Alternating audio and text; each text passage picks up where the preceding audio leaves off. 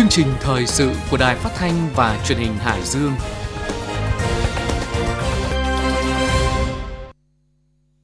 Mời quý vị và các bạn nghe chương trình thời sự 17 giờ của Đài Phát thanh Truyền hình Hải Dương. Chương trình được phát trên sóng FM tần số 104,5 MHz, trực tuyến trên trang thông tin điện tử hải dương tv.vn.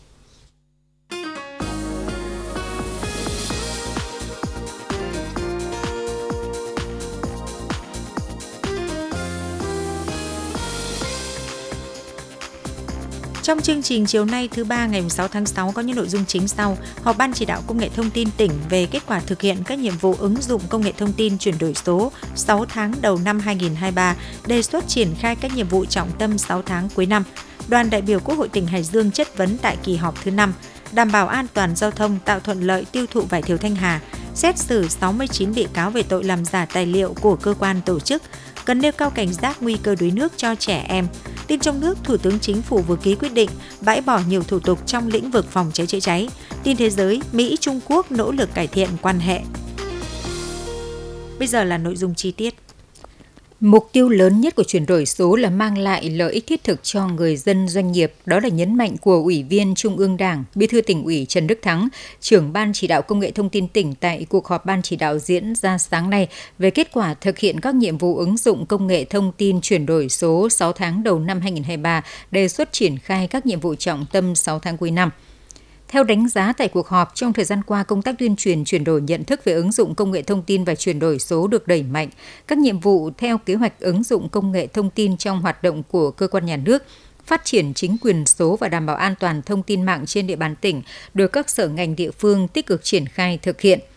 Các ý kiến tại cuộc họp đã tập trung phân tích làm rõ những kết quả đạt được cũng như những vấn đề còn hạn chế vướng mắc, đồng thời đề xuất kiến nghị nhiều giải pháp thúc đẩy chuyển đổi số trong thời gian tới – Tham dự cuộc họp, ông Nguyễn Tử Quảng, Chủ tịch Hội đồng Quản trị Công ty Cổ phần BKAV, giới thiệu về các phương pháp và mô hình kiến trúc chuyển đổi số, xây dựng hạ tầng công nghệ thông tin cho chuyển đổi số và đề xuất một số giải pháp chuyển đổi số tại Hải Dương. Phát biểu kết luận, Bí thư tỉnh ủy Trần Đức Thắng cho rằng Hải Dương đã xác định ngày càng rõ hơn vị trí trên lộ trình chuyển đổi số với mục tiêu lớn nhất là để mang lại lợi ích thiết thực cho người dân, doanh nghiệp, chính quyền, góp phần phát triển kinh tế xã hội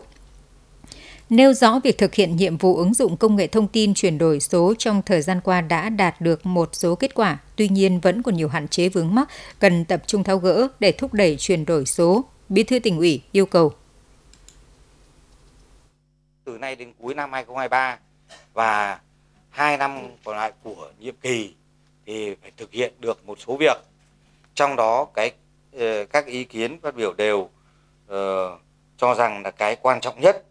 phải có hạ tầng thì mới có cái chỗ chứa được cái cơ sở dữ liệu. Tất cả mọi thứ là coi như dần dần tích hợp đấy là phân công phân nhiệm rõ ràng gắn trách nhiệm cá nhân với với, với từng cái công việc cụ thể. Nếu các đồng chí không vào cuộc thì không thể ờ, làm được những cái việc này. Chỉ đạo chính chịu trách nhiệm chính là ủy ban nhân dân tỉnh. Và để mà thực hiện được thì nó sẽ phụ thuộc vào cái khả năng khả năng của mỗi con người mỗi cơ quan nhưng khả năng thì cơ bản là như nhau. Ở đây nó chỉ là cái trách nhiệm trách nhiệm của của cá nhân ờ, đối với cả cái công việc được giao. Nếu mà ờ, cứ sợ, né tránh, sợ trách nhiệm, rồi trần trừ trong thực hiện, thì kết quả đến ờ, 6 tháng nữa, một năm nữa, hết nhiệm kỳ, kiểm điểm lại, vẫn cơ bản như hôm nay. Bí thư tỉnh ủy chỉ đạo các cơ quan đơn vị địa phương giả soát lại các chương trình đề án dự án thành phần về chuyển đổi số để xác định nhiệm vụ thời gian tới đảm bảo đúng chính xác trên nguyên tắc mục tiêu cố định, thực hiện nhiệm vụ cụ thể có thể thay đổi, linh hoạt, phù hợp với thực tế. Sau khi xây dựng được cái kiến trúc mới của cái chương trình đề án thì lựa chọn những cái công việc mà ờ, thấy rằng là nó nó đã đúng đã kỹ đã có cái những cơ quan các cái tổ chức mà đã thực hiện thành công. À, để mà thực hiện ngay theo cái hướng được chắc chắn thận trọng công khai minh bạch. À, quan trọng là gì? Quan trọng là tài nguyên môi trường này rất là cần này. cái cơ sở dữ liệu cực kỳ lớn. Quan trọng là chỗ y tế để mà có nhà giúp ngay cho dân à, hạn chế được những cái cái, cái, cái thủ tục hành chính. À, những cái công việc mà người dân phải làm này hay là như chỗ giáo dục và trong đó thì có phải chú ý đến những cái mà cái cơ sở dữ liệu những cái mà đang có đang có rồi. Có cơ sở dữ liệu có phần mềm. Có trải qua coi như hai chục năm nay đã thực hiện ở tỉnh. Thì các đồng chí làm sao để để sử dụng được nó uh, tiếp tục sử dụng được nó đưa vào tích hợp được không không để lãng phí. Bí thư tỉnh ủy Trần Đức Thắng yêu cầu trong năm 2023 phải hoàn thiện hạ tầng dữ liệu dùng chung làm nền tảng cho việc tích hợp cơ sở dữ liệu chuyên ngành. Nêu rõ việc số hóa dữ liệu là nhiệm vụ rất quan trọng, tạo tiền đề thực hiện các nhiệm vụ chuyển đổi số khác. Bí thư tỉnh ủy đề nghị Sở Thông tin Truyền thông phối hợp với các ban ngành, cơ quan đơn vị liên quan khẩn trương xây dựng cơ sở dữ liệu nhằm thúc đẩy chuyển đổi số đồng bộ trên các lĩnh vực.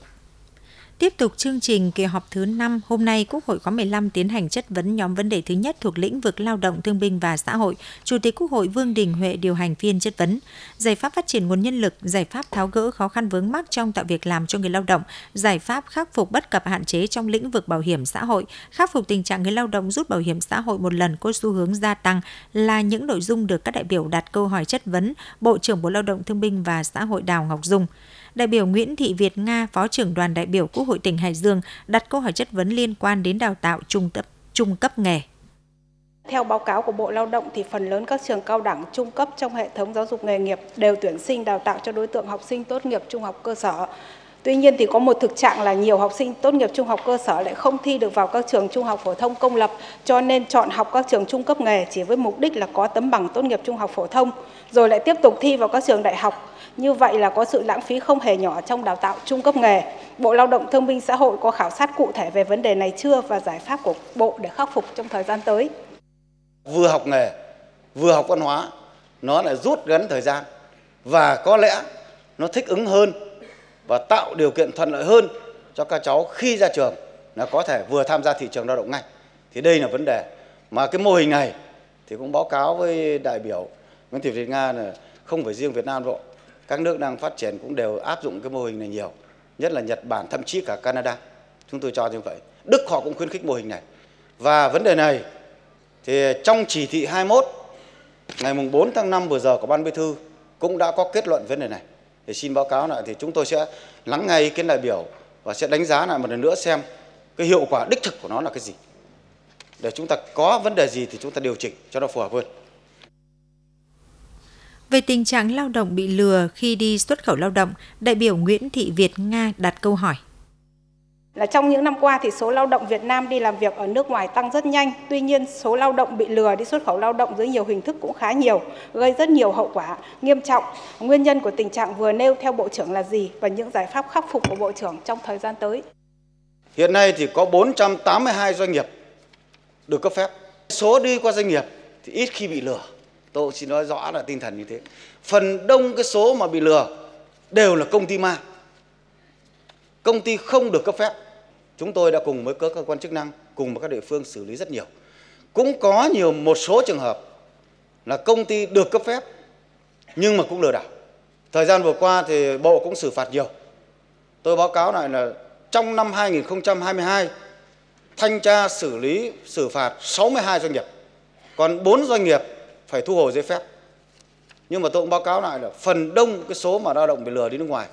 là công ty ma không đúng địa chỉ không được, không phải là doanh nghiệp do nhà nước cấp phép theo đại biểu Nguyễn Ngọc Sơn, đoàn đại biểu Quốc hội tỉnh Hải Dương, ở Việt Nam nhân lực nghiên cứu và phát triển chỉ chiếm 15,17%. Đây là tỷ trọng rất nhỏ so với yêu cầu công nghiệp hóa hiện đại hóa đất nước. Đại biểu đề nghị Bộ trưởng cho biết Bộ Lao động Thương binh và Xã hội đã thực hiện cơ chế chính sách như nào để thúc đẩy phát triển và chuyển dịch, nâng cao tỷ trọng nhân lực nghiên cứu và phát triển trong khu vực doanh nghiệp. Sau khi nghe Bộ Lao động Thương binh và Xã hội, đại biểu Nguyễn Ngọc Sơn tiếp tục tranh luận và bày tỏ băn khoăn về vấn đề thiếu hụt nguồn nhân lực chất lượng cao cho các trung tâm nghiên cứu phát triển doanh nghiệp, thúc đẩy đổi mới sáng tạo.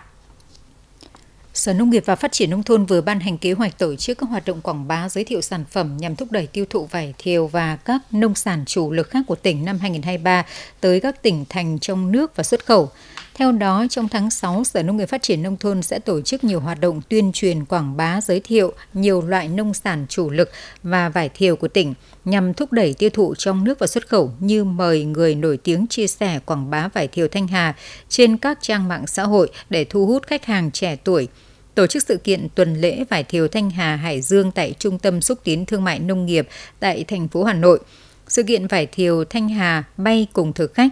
công bố xuất khẩu vải Thanh Hà đi các thị trường khó tính – gặp mặt doanh nghiệp Nhật Bản đến tìm hiểu cơ hội đầu tư hợp tác trong sản xuất chế biến và tiêu thụ nông sản, quảng bá giới thiệu vải thiều tại Aeon Việt Nam và các thành phố lớn như Hà Nội, Hồ Chí Minh, Hải Phòng, Quảng Ninh. Đồng thời tỉnh sẽ hỗ trợ 5.000 bộ bao bì tem nhãn vải thiều Thanh Hà để quảng bá thương hiệu cho vải thiều Hải Dương – các chương trình sự kiện nhằm quảng bá tìm kiếm mở rộng thị trường tiêu thụ vải thiều và nông sản hàng hóa của Hải Dương, góp phần ổn định sản xuất kinh doanh, phát triển thị trường nội địa và xuất khẩu, tăng giá trị các sản phẩm hàng hóa của tỉnh, đồng thời thu hút các nhà đầu tư tiềm năng đến đầu tư vào lĩnh vực nông nghiệp nông thôn, các nhà máy chế biến nông lâm thủy sản để góp phần nâng cao giá trị đời sống cho người dân. Thưa quý vị và các bạn, vào mùa thu hoạch vải thiều trên các tuyến đường chính ở huyện Thanh Hà luôn có nguy cơ xảy ra ùn tắc làm mất trật tự an toàn giao thông. Để tạo điều kiện cho việc tiêu thụ vải thuận lợi, Công an huyện Thanh Hà đang thực hiện nhiều biện pháp chống ùn tắc, đảm bảo giao thông được thông suốt, phản ánh của phóng viên Hoàng Huy.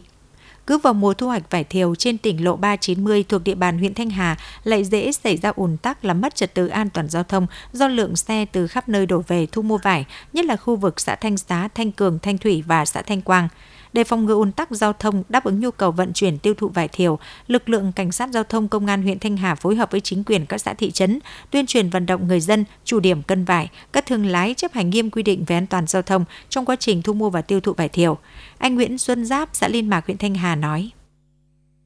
Được sự tuyên truyền của công an huyện Thanh Hà, tôi đỗ xe đúng vị trí để thu mua vải của bà con nông dân và ừ, làm sao mà ừ, cái không ảnh hưởng đến ờ, đường xá không bị ùn tắc và tôi ờ, trong quá trình tham gia giao thông trên đường là,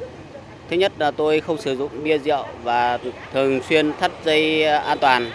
và chuyển làn đường. Khi mà di chuyển làn đường là tôi phải quét tín hiệu và khi trước ngã ba, ngã tư tôi thường hay sử dụng quay để cảnh báo cho những người tham gia giao thông biết là có xe, ô tô đi tới. Huyện Thanh Hà cũng bố trí các điểm đỗ xe an toàn tại các điểm thu mua vải, tạo thuận lợi cho cả bên bán và bên mua. Trong quá trình thực thi công vụ, lực lượng cảnh sát giao thông công an huyện Thanh Hà đã kịp thời tuyên truyền nhắc nhở người dân lái xe thương lái thu mua vải chấp hành các quy định giao thông đường bộ. Nhờ đó, tình hình trật tự an toàn giao thông tại các điểm thu mua vải thiều được duy trì đảm bảo. Ngoài ra, thực hiện cao điểm kiểm tra các phương tiện, lực lượng cảnh sát giao thông công an huyện Thanh Hà còn tăng cường tuần tra kiểm soát, xử lý người điều khiển vi phạm luật giao thông đường bộ. Thượng úy Bùi Thanh Tùng, đội cảnh sát giao thông trật tự công an huyện Thanh Hà cho biết. Để đảm bảo ờ, trật tự an toàn giao thông ờ, ờ, trong mùa vải năm 2023 thì đội cảnh sát giao thông công an huyện Thanh Hà đã tổ chức làm công tác trật tự công cộng, đảm bảo tại an toàn cho người dân tại các điểm cân, thuận lợi nhất cho người dân để cân vải. Phối hợp với cả công an xã tuyên truyền cho vừa nhắc nhở vừa tuyên truyền thứ hai là là tổ chức ờ, các ca tuần tra ờ, khép kín địa bàn để ờ, đảm bảo một cách thuận tiện nhất. Để tiêu thụ vải thiều được thuận lợi, cảnh sát giao thông trật tự công an huyện Thanh Hà tiếp tục tăng cường tuần tra kiểm soát, bố trí lực lượng hướng dẫn giao thông vào các thời điểm như đầu giờ sáng, cuối giờ chiều, đồng thời có phương án chủ động giải quyết kịp thời tình huống không để xảy ra ùn tắc, tai nạn giao thông. Trên cơ sở kết quả công tác tháng 5, trong tháng 6 năm 2023, cấp ủy chỉ huy các cơ quan đơn vị thuộc Bộ Chỉ huy quân sự tỉnh sẽ tập trung thực hiện tốt một số nhiệm vụ công tác đảng, công tác chính trị, trọng tâm là nắm chắc tình hình chính trị nội bộ từng cơ quan đơn vị, thực hiện tốt các nền nếp chế độ, công tác đảng, công tác chính trị, triệt để khắc phục những hạn chế thiếu sót đã được chỉ ra và nâng cao chất lượng hoạt động công tác đảng công tác chính trị, tập trung lãnh đạo chỉ đạo thực hiện tốt nhiệm vụ diễn tập chỉ huy cơ quan một bên một cấp trên bản đồ của Ban Chỉ huy quân sự 12 huyện, thị xã, thành phố và trung đoàn 125 đảm bảo chất lượng hiệu quả, tham mưu làm tốt công tác chuẩn bị phục vụ cho diễn tập khu vực phòng thủ tỉnh năm 2023. Sáng nay ngày 6 tháng 6, Agribank chi nhánh Hải Dương 2 tổ chức quay số mở thưởng chương trình tiết kiệm dự thưởng, tiết kiệm an toàn xe sang phú quý. Chương trình tiết kiệm dự thưởng lần này được triển khai từ tháng 1 đến hết tháng 5 năm 2023, thu hút 5.000 khách hàng trên địa bàn thành phố Chí Linh, thị xã Kinh Môn và hai huyện Nam Sách Kim Thành với doanh số huy động 1.156 tỷ đồng, hoàn thành 104% kế hoạch, trao cơ hội trúng thưởng cho 517 khách hàng, tổng giá trị gần 570 triệu đồng, trong đó có một giải đặc biệt là xe ô tô Hyundai Hyundai Grand i10 trị giá 405 triệu đồng. Một giải nhất là xe máy Honda Vision trị giá 34 triệu đồng, 5 giải nhì mỗi giải một máy giặt LG trị giá gần 13 triệu đồng, 10 giải ba mỗi giải một nồi áp suất Philips trị giá gần 3 triệu đồng và 500 giải may mắn khác. Theo thông tin xác định, cả giải đặc biệt và giải nhất đều thuộc về những khách hàng tham dự chương trình dự thưởng tại Agribank, thị xã Kinh Môn.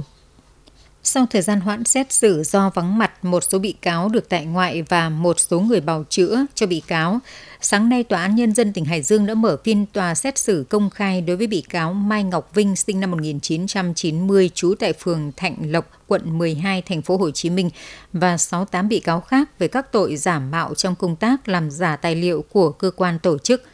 trong vụ án này, Viện Kiểm sát Nhân dân tỉnh Hải Dương đề nghị truy tố đối tượng đối với 70 bị can về tội giả mạo trong công tác làm giả tài liệu của cơ quan tổ chức. Đến ngày xét xử do có một bị can đã chết nên Tòa án Nhân dân tỉnh Hải Dương xét xử 69 bị cáo. Cụ thể, theo kháo trạng của Viện Kiểm sát Nhân dân tỉnh Hải Dương từ tháng 10 năm 2018 đến tháng 4 năm 2022, bị cáo Mai Ngọc Vinh đã thành lập nhiều công ty trường đào tạo kinh tế kỹ thuật, trung tâm kiểm định tại nhiều tỉnh thành, và giao cho một số cá nhân làm hiệu trưởng nhân viên. Các trường và trung tâm do Vinh thành lập không tổ chức đào tạo sát hạch theo quy định mà bán các chứng chỉ nghề không qua đào tạo để hưởng lợi bất chính. Trong đó Mai Ngọc Vinh là người đứng đầu tổ chức chủ mưu trực tiếp ký 25 chứng chỉ nghề không qua đào tạo sát hạch – Vinh cũng chỉ đạo các bị cáo Nguyễn Văn Trung, Nguyễn Văn Hậu, Trương Đức Thành và các đồng phạm lập trang quảng cáo mời chào, ký, cấp, bán hơn 22.619 chứng chỉ của các trường, thẻ an toàn lao động cho nhiều người không qua đào tạo, sát hạch để thu lợi bất chính số tiền hơn 6,2 tỷ đồng. Ngoài 4 bị cáo Vinh, Trung, Hậu, Thành, trong vụ án này còn có 66 bị cáo khác là đồng phạm với vai trò quảng cáo, nhập dữ liệu, in, hoàn thiện, chuyển bán chứng chỉ không qua đào tạo sát hạch,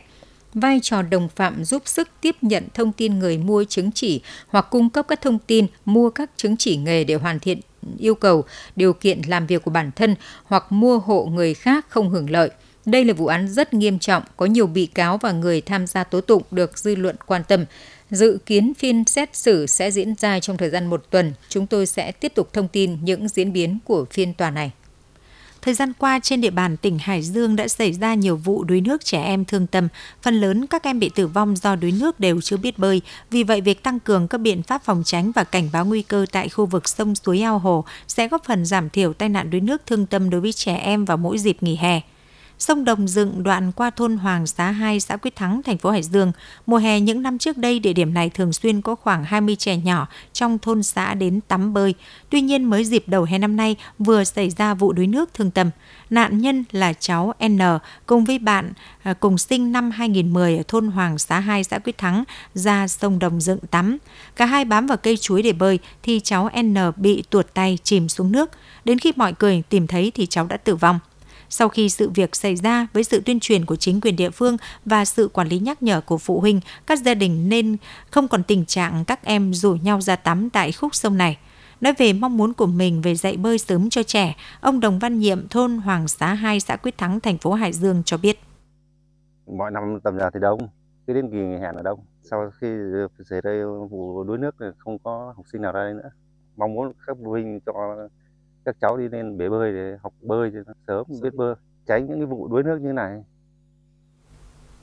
Hồ Điều Hòa, khu đô thị Đỉnh Long, thành phố Hải Dương là nơi lý tưởng là nơi lý tưởng để người dân thành phố nghỉ ngơi, hóng mát và tập thể dục. Những năm trước đây tại hồ này rất đông người dân đến tắm tập bơi, kéo theo đó đã xảy ra trường hợp đuối nước thương tâm. Trước nguy cơ tiềm ẩn đuối nước tại hồ, thời gian qua, Ủy ban nhân dân phường Tân Bình đã thành lập tổ công tác để tăng cường kiểm tra tuyên truyền và xử lý những trường hợp cố tình vi phạm các quy định về phòng chống đuối nước. Ngoài ra, giao công an phường phối hợp thực hiện biện pháp bảo vệ trật tự an toàn, tổ chức kiểm tra giám sát xử lý nghiêm các hành vi vi phạm đối với người tham gia tắm, bơi, đánh bắt thủy hải sản dưới hồ điều hòa Đỉnh Long.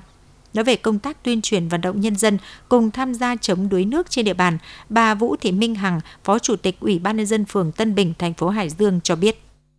Từ khi triển khai đến bây giờ đã được 2 tuần rồi và từ à, khi triển khai đến giờ thì cái tình trạng à, người dân xuống hồ đã giảm đi đáng kể và vẫn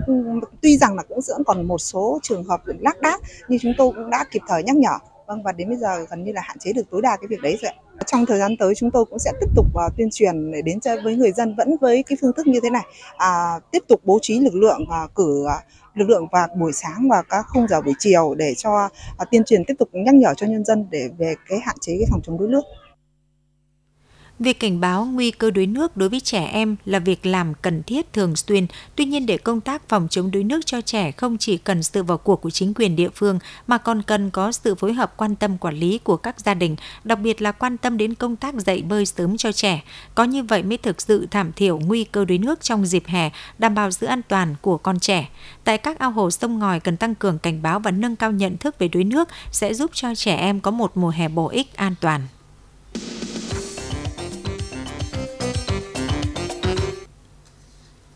Tin trong nước, Thủ tướng Phạm Minh Chính vừa ký quyết định phê duyệt phương án cắt giảm, đơn giản hóa quy định liên quan đến hoạt động kinh doanh thuộc phạm vi chức năng quản lý của Bộ Công an liên quan hai lĩnh vực quản lý ngành nghề đầu tư kinh doanh có điều kiện về an ninh trật tự, phòng cháy chữa cháy. Với nhóm thủ tục về phòng cháy chữa cháy, thẩm duyệt thiết kế về phòng cháy và chữa cháy thực hiện tại cấp trung ương cấp tỉnh, được bãi bỏ quy định nộp giấy xác nhận đủ điều kiện kinh doanh dịch vụ phòng cháy và chữa cháy của đơn vị tư vấn thiết kế về phòng cháy chữa cháy. Đồng thời bãi bỏ quy định nộp bản sao giấy chứng nhận thẩm duyệt thiết kế, văn bản thẩm duyệt thiết kế, hồ sơ thiết kế đã được đóng dấu thẩm duyệt về phòng cháy chữa cháy trước đó – Thủ tướng giao Bộ Công an và các bộ ngành liên quan trong phạm vi thẩm quyền có trách nhiệm triển khai phương án cắt giảm, đơn giản hóa các thủ tục nêu trên. Với lĩnh vực quản lý ngành nghề đầu tư kinh doanh có điều kiện về an ninh trật tự như cấp mới giấy chứng nhận đủ điều kiện về an ninh trật tự, thực hiện tại cấp trung ương, cấp tỉnh, cấp huyện thì bãi bỏ quy định yêu cầu nộp bản sao hợp lệ của một trong năm loại văn bản – Cùng với đó là bổ sung quy định này trong văn bản đề nghị của tổ chức cung cấp thông tin cơ bản về các loại giấy chứng nhận nêu trên để có cơ sở kiểm tra đối chiếu. Đối với các trường hợp đã được cấp giấy chứng nhận đủ điều kiện về an ninh trật tự, bản giấy theo Nghị định số 96-2016 thì yêu cầu nộp bản giấy để thu hồi khi thực hiện thủ tục cấp đổi. Đối với trường hợp đã được cấp giấy chứng nhận đủ điều kiện về an ninh trật tự, bản giấy thì nộp cho cơ quan công an để thu hồi khi thực hiện thủ tục cấp đổi – về điều kiện an ninh trật tự đối với kinh doanh dịch vụ cầm đồ thì bãi bỏ quy định người chịu trách nhiệm về an ninh trật tự của cơ sở kinh doanh dịch vụ cầm đồ phải có hộ khẩu thường trú ít nhất 5 năm tại xã phường, thị trấn, nơi đăng ký địa điểm kinh doanh. Các phương án cắt giảm thủ tục nêu trên có lộ trình thực hiện từ năm 2023.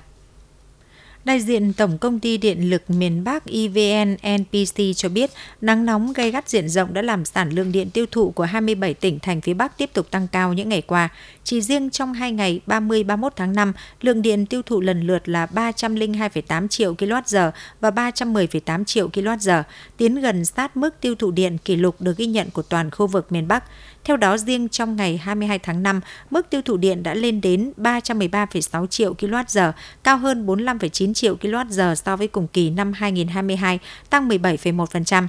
Đại diện EVN NPC cho biết, trong bối cảnh nhu cầu tiêu thụ điện miền Bắc tăng rất cao do nắng nóng gây gắt kéo dài, điều đáng lo ngại nhất hiện nay là tại khu vực miền Bắc, tất cả 12 trên 12 hồ thủy điện lớn đều có lưu lượng nước về hồ rất kém, tần suất nước về nhiều hồ kém nhất trong 100 năm qua. Bên cạnh đó, một số tổ máy nhiệt điện than trong hệ thống bị suy giảm công suất và gặp sự cố do phải vận hành liên tục trong điều kiện thời tiết nắng nóng gây gắt kéo dài.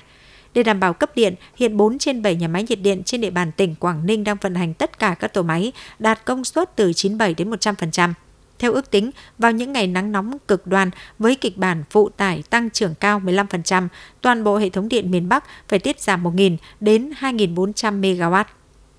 Theo hệ thống giám sát bệnh truyền nhiễm, từ đầu năm đến nay cả nước ghi nhận 8.995 trường hợp mắc tay chân miệng, trong đó đã có 3 trường hợp tử vong. Số mắc tay chân miệng có xu hướng tăng nhanh trong các tuần gần đây, đồng thời đã ghi nhận sự xuất hiện của virus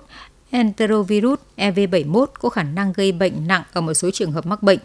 Để chủ động công tác phòng chống dịch bệnh tay chân miệng hạn chế thấp nhất số trường hợp mắc và tử vong không để dịch bùng phát lan rộng và kéo dài, Bộ Y tế đề nghị Ủy ban nhân dân tỉnh thành phố trực thuộc trung ương chỉ đạo triển khai một số nội dung. Cụ thể, Ủy ban Nhân dân tỉnh, thành phố trực thuộc Trung ương chỉ đạo chính quyền các cấp các ngành tổ chức chính trị, chính trị xã hội địa phương chủ động phối hợp với ngành y tế triển khai đồng bộ quyết liệt các giải pháp phòng chống dịch bệnh tay chân miệng, đặc biệt tập trung vào các khu vực có số mắc cao có nguy cơ bùng phát dịch, chỉ đạo ngành y tế địa phương chủ động và phối hợp với Ủy ban Nhân dân cấp huyện, sở ban ngành liên quan theo dõi, giám sát chặt chẽ tình hình dịch bệnh, phát hiện sớm và xử lý kịp thời các ổ dịch mới phát sinh, tổ chức tốt việc phân tuyến điều trị, phân luồng khám bệnh, thu dung cấp cứu điều trị bệnh nhân, đặc biệt lưu ý những ca bệnh nặng nhằm hạn chế thấp nhất tử vong, thực hiện tốt phòng chống lây nhiễm chéo trong các cơ sở y tế, tăng cường công tác thông tin truyền thông giáo dục sức khỏe, đảm bảo đầy đủ thuốc, vật tư, hóa chất, trang thiết bị cho công tác cấp cứu điều trị bệnh nhân và phòng chống dịch bệnh trong các tình huống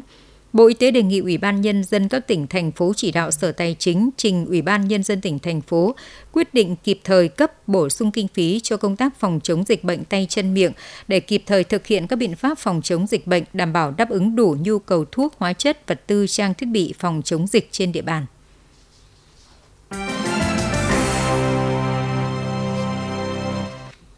Tin thế giới, hôm qua giới chức ngoại giao Mỹ và Trung Quốc đã có các cuộc thảo luận về quan hệ song phương cùng một số vấn đề quốc tế cùng quan tâm. Đây là bước tiến mới nhất trong nỗ lực cải thiện quan hệ giữa hai bên sau vụ Mỹ bắn rơi khinh khí cầu của Trung Quốc hồi tháng 2 vừa qua. Cuộc gặp diễn ra tại thủ đô Bắc Kinh của Trung Quốc với sự tham gia của Thứ trưởng Ngoại giao nước chủ nhà Mã Chiêu Húc và trợ lý Ngoại trưởng Mỹ phụ trách các vấn đề Đông Á và Thái Bình Dương Daniel Crittenbrink cùng một số quan chức ngoại giao cấp cao khác của hai bên. Thông báo sau cuộc gặp của Bộ Ngoại giao Mỹ cho biết hai bên đã có các cuộc thảo luận thẳng thắn và hiệu quả trong nỗ lực nhằm duy trì đường dây liên lạc mở cũng như tăng cường ngoại giao cấp cao song phương. Chuyến công du Trung Quốc của phái đoàn ngoại giao Mỹ diễn ra trong bối cảnh hai bên đang nỗ lực cải thiện quan hệ song phương trong thời gian gần đây. Tuần trước, Bộ trưởng Quốc phòng hai nước cũng đã có cuộc tiếp xúc ngắn bên lề đối thoại Shangri-La tại Singapore.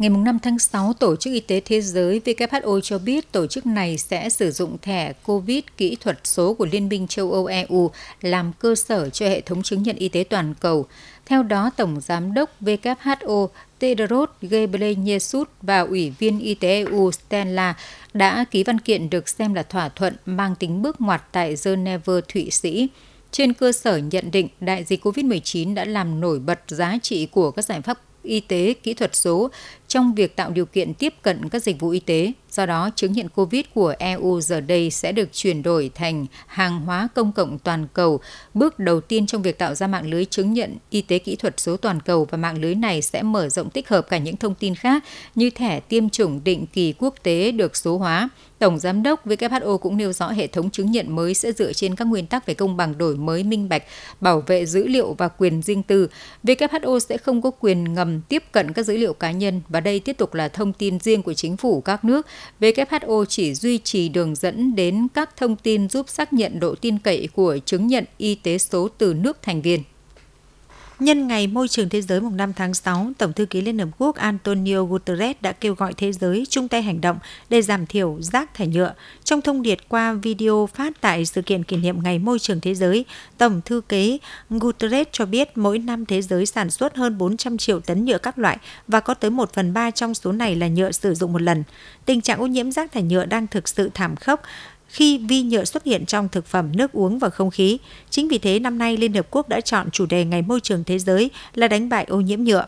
Theo Tổng thư ký Guterres, việc thế giới đã khởi động đàm phán về một thỏa thuận đa phương ràng buộc pháp lý nhằm chấm dứt ô nhiễm nhựa là bước đầu tiên đầy triển vọng, nhưng cần phải có sự chung tay hành động của tất cả các bên, gồm các chính phủ, doanh nghiệp và người tiêu dùng.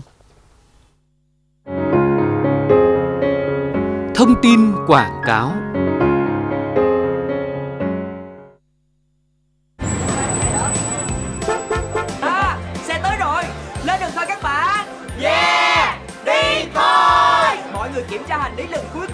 đã đầy đủ chưa? Đồ dùng dụng cụ thực phẩm đủ chưa? Tất cả thứ mà mọi người đều thích đây la patty thạch caramel ngon tuyệt đây. Yeah la patty thạch caramel. Bạn giỏi quá. Ta sẽ chia cho mỗi người một ít để dùng ngay đây. Wow thạch caramel ngon tuyệt ê cho mình cái nữa.